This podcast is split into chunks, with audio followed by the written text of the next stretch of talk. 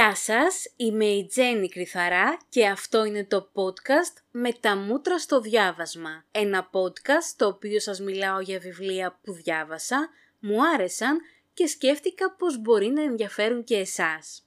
Το βιβλίο για το οποίο θέλω να σας μιλήσω αυτή τη φορά είναι ένα κλασικό μυθιστόρημα που ολοκλήρωσα πριν από λίγες ημέρες. Είναι το Fahrenheit 451 του Ray Bradbury που κυκλοφορεί στα ελληνικά από τις εκδόσεις Άγρας σε μετάφραση του Βασίλη Δουβίτσα. Είναι ένα βιβλίο που έχει διασκευαστεί για το θέατρο ούκο λίγες φορές και στη χώρα μας και σε όλο τον κόσμο και έχει γίνει και ταινία. Έχει μεταφερθεί στη μεγάλη οθόνη δύο φορές, την πρώτη το 1966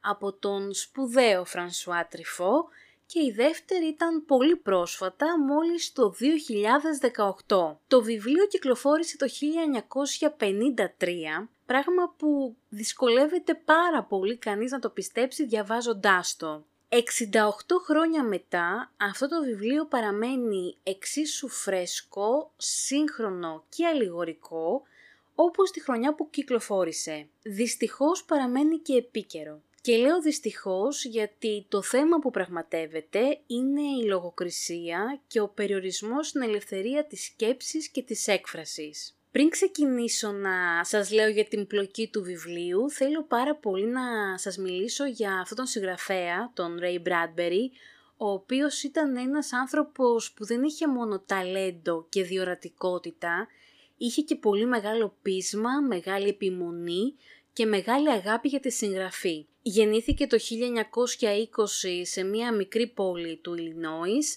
μετακόμισαν όταν ήταν ακόμη μικρό παιδί με την οικογένειά του στην Τουσόν της Αριζόνα και τελικά εγκαταστάθηκαν στο Λος Άντζελες. Επειδή η οικογένειά του δεν είχε την οικονομική δυνατότητα να του προσφέρει πανεπιστημιακές σπουδές που εκείνος τόσο πολύ ήθελε, άρχισε να δουλεύει από πολύ μικρός, αμέσως μόλις τελείωσε το σχολείο, πουλώντας εφημερίδες. Παράλληλα όμως είχε και μία συνήθεια, μία πολύ αγαπημένη του συνήθεια, την είχε από πολύ μικρό παιδί και τον ακολούθησε και ως ενήλικα. Αυτή η συνήθεια ήταν να περνάει ατελείωτες ώρες στις δημοτικές βιβλιοθήκες όπου φυσικά η πρόσβαση ήταν δωρεάν. Ήταν ένας άνθρωπος που διψούσε για γνώση, που λάτρευε να μαθαίνει και που του άρεσε να διαβάζει ιστορίες φαντασίας. Άρχισε λοιπόν ως νεαρός να γράφει τα δικά του διηγήματα, τα οποία δημοσιεύονταν σε διάφορα περιοδικά της Αμερικής της εποχής.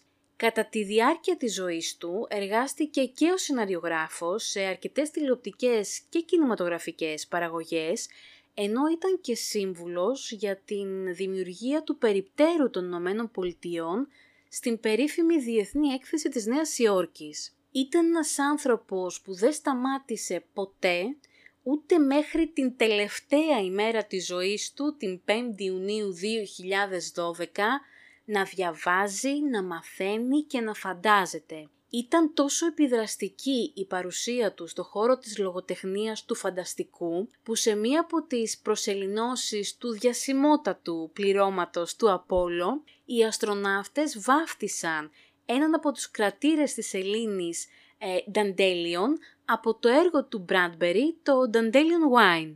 Αυτός ο άνθρωπος λοιπόν, εμένα μπήκε στην καρδιά μου δεν είναι μόνο η αγάπη του για τη γνώση, αλλά και το πείσμα του να πετύχει, που πραγματικά με έκανα να τον ξεχωρίσω. Αυτός ο άνθρωπος, όσο δούλευε πουλώντας εφημερίδες, έγραψε το σπουδαιότερο έργο του, το Fahrenheit 451, όταν σχολούσε από την εργασία του.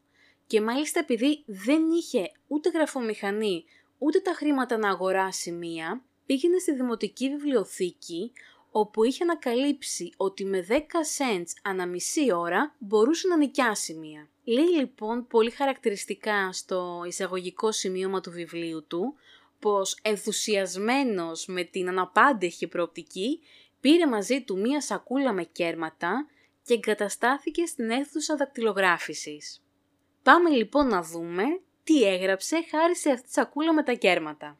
Fahrenheit 451 όπως μαθαίνουμε, είναι η θερμοκρασία στην οποία καίγεται το χαρτί των βιβλίων. Μεταφερόμαστε σε ένα διστοπικό μέλλον όπου τα βιβλία έχουν εξαφανιστεί, τα έχουν κάψει εντεταλμένοι πυρονόμοι προκειμένου να μην έρθουν οι πολίτες σε επαφή με τυχόν επικίνδυνες, επαναστατικές και κοινωνικά φιλελεύθερες ιδέες. Η δουλειά των πυρονόμων είναι όταν ειδοποιούνται πως υπάρχει ένα βιβλίο ή και περισσότερα σε ένα σπίτι, να πηγαίνουν να καίνε τα βιβλία μαζί με το σπίτι.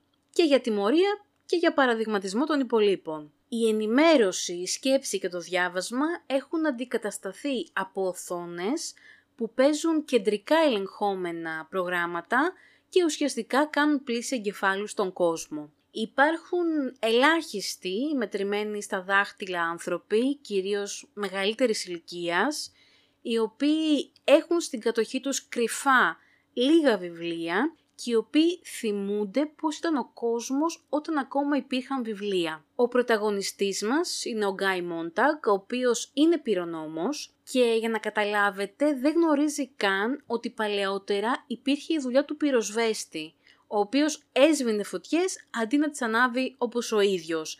Δηλαδή οι πυροσβέστες προστάτευαν τους ανθρώπους και τις περιουσίες τους και ούτε τους τιμωρούσαν ούτε τους κατέστρεφαν. Να μην ξεχάσω να σας πω ότι οι καταγγελίες για την ύπαρξη βιβλίων σε ένα σπίτι γίνονταν από πρόθυμους γείτονες ή γνωστούς των κατόχων αυτών των βιβλίων. Ο Γκάι Μόνταγκ λοιπόν ζει μέσα σε αυτό το περιβάλλον, έχει τη σειρά του, το σπίτι του, τη σύζυγό του, τη δουλειά του ως πυρονόμος και δεν αμφισβητεί τίποτα, ούτε σκέφτεται κάτι περισσότερο από αυτά που του επιτρέπονται. Όλα αυτά μέχρι τη στιγμή που συναντάει τυχαία στη γειτονιά του μία πολύ νεαρή κοπέλα, την Κλαρίς, και είναι σαν να τον ξυπνάει απολύθαργο. Έχει πολύ μεγάλη σημασία για μένα το γεγονός πως η Κλαρίς ουσιαστικά δεν του κάνει κάποια τρομερή αποκάλυψη, δεν του λέει κάποιο μυστικό. Αυτό που καταφέρνει είναι να τον κάνει να αναρωτιέται, να αμφιβάλλει για το σύστημα στο οποίο ζει και το οποίο υπηρετεί στην πρώτη γραμμή λόγω του επαγγέλματός του. Στο βιβλίο βέβαια δεν ξεκαθαρίζεται αν η Κλαρίς είχε αυτή την πρόθεση να τον κάνει να σκεφτεί ή αν ως παιδί, ως νεαρή κοπέλα, είχε απορίες εύλογες για όσα έβλεπε να συμβαίνουν γύρω της. Από τη στιγμή που το σαράκι της αμφιβολίας μπαίνει μέσα στον Γκάι Μόντακ, αλλάζει όλος ο κόσμος του, όλη η θεώρησή του για τη ζωή και προχωράει σε μία σειρά πράξεων και για να σπάσει τα προσωπικά του δεσμά, αλλά και για να αφυπνήσει την κοινωνία στην οποία ζει. Όπως πάντα, δεν θα σας αποκαλύψω το τέλος, αλλά να ξέρετε πως εύχομαι να λειτουργήσει και για εσάς ως ξυπνητήρι. Περιτώ να σας πω ότι μου άρεσε το Fahrenheit 451, άλλωστε σας μιλάω μόνο για βιβλία που μου αρέσουν σε αυτό το podcast. Βρίσκω αριστοτεχνικές αλληγορίες και τις σκηνές που δημιουργεί ο Bradbury και θαυμάζω πολύ το θάρρος του. Πέρα από την επιμονή και την προσπάθεια που σας περιέγραψα νωρίτερα, το θάρρος είναι κάτι που διακρίνει αυτόν τον συγγραφέα και αρκεί να σκεφτείτε πως εξέδωσε αυτό το βιβλίο στη μακαρθική Αμερική του 1953. Αυτό που για εμένα έχει ιδιαίτερο ενδιαφέρον στην οπτική του Bradbury είναι πως το σύμπαν που έχει δημιουργήσει για το Fahrenheit 451, τα βιβλία δεν έχουν απαγορευτεί με κάποια κυβερνητική εντολή, όπως σημαίνει για παράδειγμα στο 1984 του Orwell. Αντιθέτως, η κυβέρνηση έχει καταφέρει τους πολίτες να απαξιώσουν τα βιβλία και τη γνώση, οδηγώντας τους μέσω της προπαγάνδας σε μια κουλτούρα μαζικού καταναλωτισμού και ατομικισμού, που καταπατά στην πράξη κάθε πυρήνα σκέψης και πνευματικής καλλιέργειας οι πολίτες αισθάνονται πως αυτός ο τρόπος ζωής είναι ο σωστός γιατί αισθάνονται πως είναι δική τους επιλογή. Εξαιρετικά επίκαιρο, εξαιρετικά διεισδυτικό και εξαιρετικά εύστοχο το βιβλίο του Bradbury. Αξίζει να του δώσετε μία ευκαιρία και να μπείτε κι εσείς στη διαδικασία αμφισβήτησης και γιατί όχι δεύτερων σκέψεων. Αυτά τα ολίγα για το Fahrenheit 451. Αν το διαβάσετε ή αν το έχετε ήδη διαβάσει, θα περιμένω τα σχόλιά σας στα social media, όπου κάνουμε πολύ όμορφους διαλόγους. Μέχρι την επόμενη φορά, να σας προσέχετε, να αγαπάτε τα βιβλία και να σέβεστε τους ανθρώπους.